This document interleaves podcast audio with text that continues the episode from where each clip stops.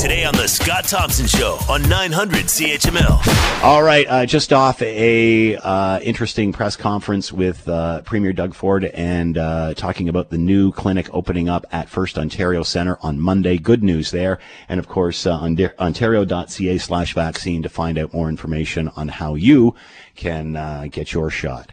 All right, let's move on. Uh, we've talked many times how this is going to affect life before and after the pandemic, uh, and specifically the grocery store. We've we've seen grocery stores do quite well in all of this, as more people are staying home, not eating out, obviously.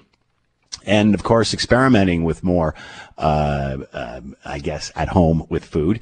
Uh, but how will that change when we go back after this is all over? Uh, let's bring in uh, dr sylvain uh, charlebois professor of food distribution and policy and the director of the agri-food analyst lab at dalhousie university with us now doctor thank you for the time i hope you're well i am how about you I'm doing good, thank you. You know, we've talked at length on this show about, you know, all the, the ways we've had to pivot, what we've had to do and be nimble and all those great buzzwords during a global pandemic, but then some of this may stay. So what are we expecting? Will we see changes in our grocery store moving forward or at least how we shop? Um, I mean, things are already different, uh, and I'm not talking about the, um, the PPEs and the plexiglass and all that stuff. Uh, it will probably be there for a while, but uh, and, and frankly, I think some of us don't don't really see them anymore.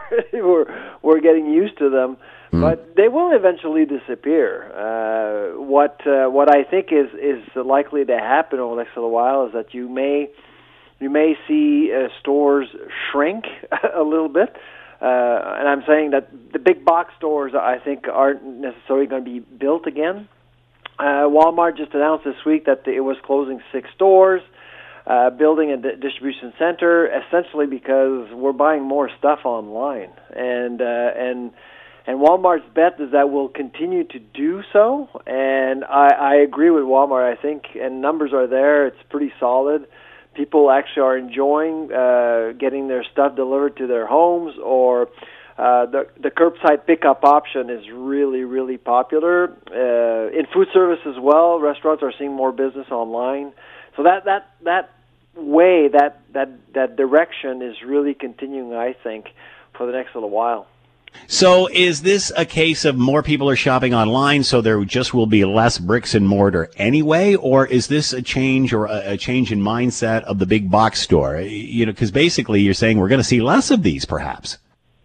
Yeah, I, I don't think that the that the market is overstored, but uh, I actually do believe that uh, that the kind of store we'll see will change. So I sus- I do expect some stores to to be converted into pick stores to support an e-commerce platform, or you may actually see uh, some stores being converted into discount to- stores. Discounting is going to be really really uh, aggressive. Uh, we're seeing it with Sobeys, with Loblaws. They're they're they're already converting a lot of stores out west um, in, in the prairies and in BC also, of course, uh, like I said, you have e-commerce and and finally, I mean, the other thing that is also going on right now is this whole issue of of national brands. Uh, CPG companies are are basically being told right now, well, we're not going to carry as many um, different flavors, different types of products.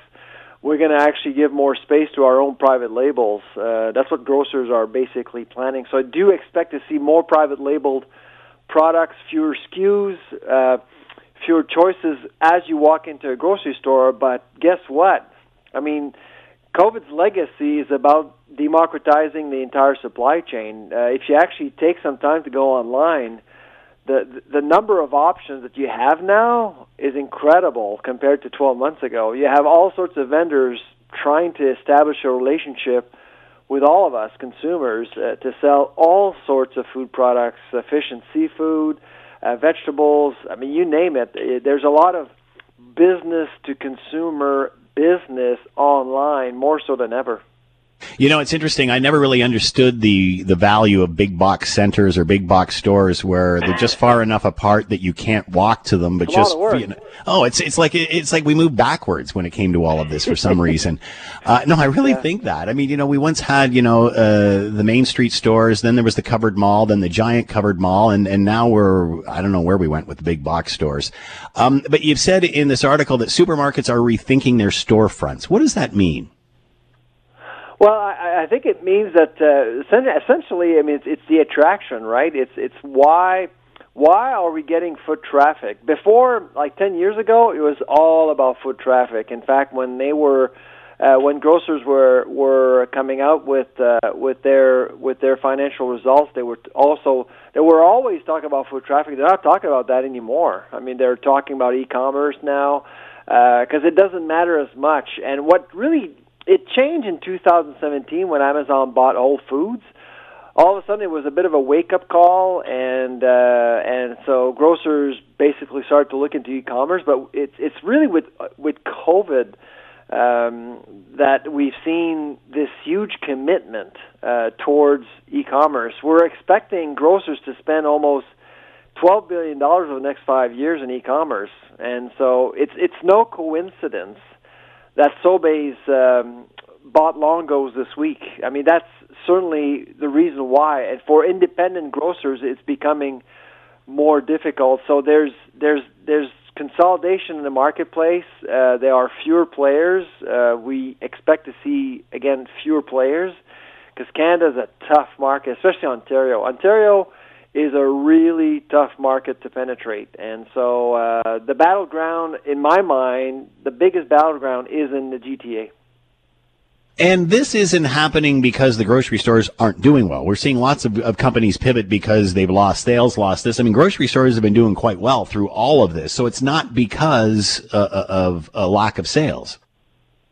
Well, this is how I see it. So before COVID, all of us we were spending about 35% of our food budget on food uh, consumed at the restaurant. About 35%. So it's yeah. 35 65. That went down to 991 a year ago. Okay, a year ago we were in the middle of this you know, panic buying phase there. Uh, yeah. it, now it's up to about 24 uh, 76. That's that's where we're at right now. Are we going to get back to 35? Uh, anytime soon? I don't think so. This is to me that ratio is so important because it, it really tells us two things. One, uh, how Canadians are spending their money because every dollar you spend at a grocery store, it's just not the same dollar you spend outside uh, at a restaurant. Uh, you have to pay about forty dollars, forty cents more, forty percent more um, to get the same volume of food as if you were actually going to the grocery store. So there's yeah. there's that ratio. You you pay a premium if you don't process your own food at home. And, and secondly, it's lifestyle. I mean, you're if you're out and about, you're spending you're different you're different I guess component to the economy. I guess you're, you'll be spending very differently. And your relationship with food is also going to change as well. But I think the last 12 months have been violent and frankly painful for a lot of people. And uh, I suspect that uh, staying at home, staying close to the kitchen, uh, will be the reality for a lot of people for a while. We're better tool. We're more food literate. We know more recipes. Uh, we've learned how to cook with mm. rabbit, duck, whatever. And it really has helped. Uh, instead of just going out to the restaurant and eat the duck or the salmon, we can now prepare at home. You're listening to the Scott Thompson Show podcast on 900 CHML. So, uh, how will this affect prices? Because again, if grocery stores are making lots of money now, why would we see prices rise? Or will we uh. see these rise once we get back to some sort of sense of normal and the restaurants start opening again? Because then obviously you're going to see the money be spent there as opposed to the, the, the grocery stores. But why are we seeing food rise, prices rise if, if, uh, if they're making, if they're making money? Yeah, I, well, first of all, I don't think grocers will go through 2021 the way uh, that 2020 happened. I don't think they're going to get yeah. free money from food service. The pie, the food pie shrank this year, like in Canada. People are spending less money on food, bottom line, because we're going out less.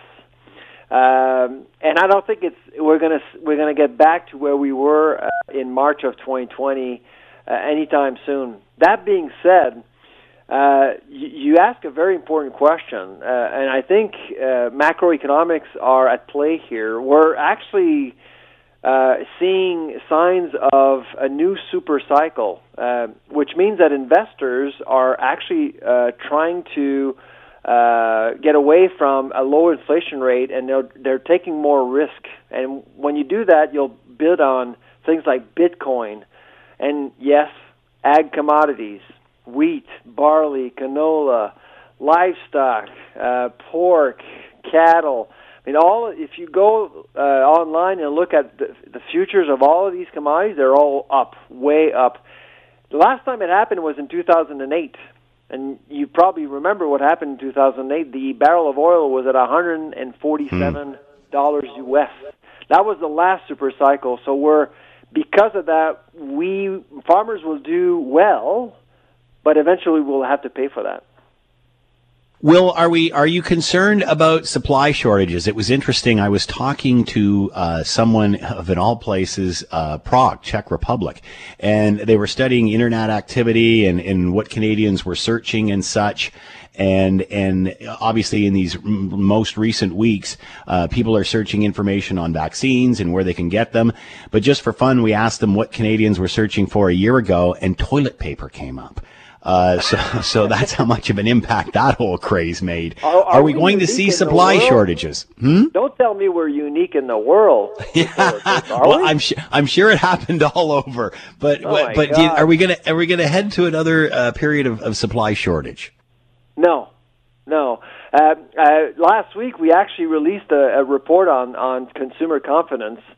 Uh, a year in, uh, 12 months after uh, the start of the pandemic, Canadians are generally uh, very trusting of the food supply chain. They they trust the food supply chain, uh, but here's the confidence paradox: um, almost 48 percent of Canadians actually think that if we are to go through some sort of panic phase again, uh, they believe that their neighbors, fellow Canadians, would actually stockpile again. So so you, you, you just understood what I just said. People are trusting, they trust the food supply chain, they trust the food industry, but they don't trust themselves. That's interesting. uh, and we still can't figure out why toilet paper was the mad rush a year ago. We're, we're a sovereign country. We have all the toilet paper we need. We, There's lots of trees here.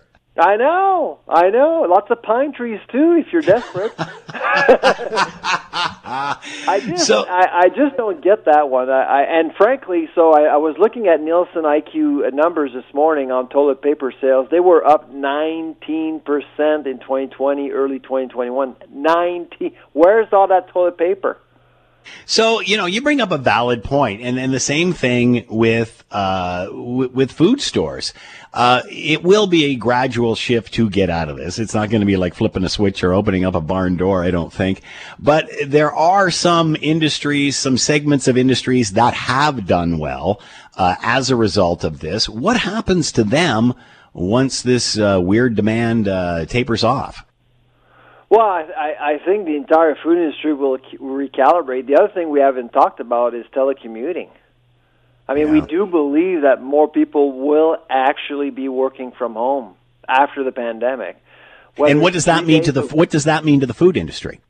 Yeah, exactly. I mean, look at the numbers coming out of Toronto, Vancouver, even here in Halifax. We're seeing people leaving the peninsula to because your address doesn't mean as much as before the pandemic. You can work from anywhere because we've we've realized that technologies do work. Now, not on a full time basis, but right now, what we're hearing are employers looking at the three uh, three two model. You know, the flexible hours. Uh, you go, you come in half half a week, and then you stay home half a week. There's some people talking about a four day uh, work week. I mean, there's lots of. And as soon as that happens, and I think it will happen, uh, if you're closer to your own kitchen, you're going to be a different consumer. So think about all the restaurants downtowns, all the mm. grocery stores downtowns. I mean, there's going to be a lot of recalibration going on. And the thing is, is how does the industry gauge how long those trends last? Oh, it's not easy. Uh, and of course, uh, the grocery business, uh, a lot of people think it's it's all about food distribution. Well, it, actually, yes, but a big part of it is real estate. yeah. And so right now, if you go to Loblaws, you go to Sobeys, you go to Metro, uh, but Walmart committed this week. Uh, they they were clear with with their with uh, with with their intent it they're they're, look, they're going to be looking at locations. They're going to be looking at foot traffic. They're going to be looking at their e-commerce platform. Um, it's in the GTA with with uh, with Longo's acquisition. They have 36 stores. Are they all going to remain open? Probably, but I suspect that some Sobeys store will have to be repurposed or closed or moved or yeah. There's going to be a lot of changes because the marketplace is going to be completely different. So you talked about how uh, I think there were six stores in Canada, Walmart stores that were going to close, and then they were going to uh, readjust, uh, refocus those energies to other stores and such. Is that directly due to online? So they anticipate with online they will not need those six locations. Uh, that's part of it. Uh, now Walmart is committed to. Uh, to food, they actually said, actually a few years ago, that they they won't open a new store unless half of the store is dedicated to food retailing. Mm. Those are super centers, and uh, I I didn't check, but I suspect that some of the stores that they're closing, they're not super centers. Walmart uh, uh has always said that it wants to become the number one grocer in Canada, as it is in the United States. Wow. Uh, they have a long way to go because they sell for about $16 billion worth of food. Loblaw is at, is at 51, so they have a long way to go. But Walmart uh, should never be underestimated. Good point. Uh, Dr. Sylvain Charlebois with us, professor of food distribution and policy and the director of the agri-food uh, and, uh, analytics, uh, analytics lab at the Dalhousie University. Doctor, thanks so much for the time and insight. Fascinating stuff. Be well. Take care. Bye-bye. The Scott Thompson Show, weekdays from noon to 3 on 900 CHML.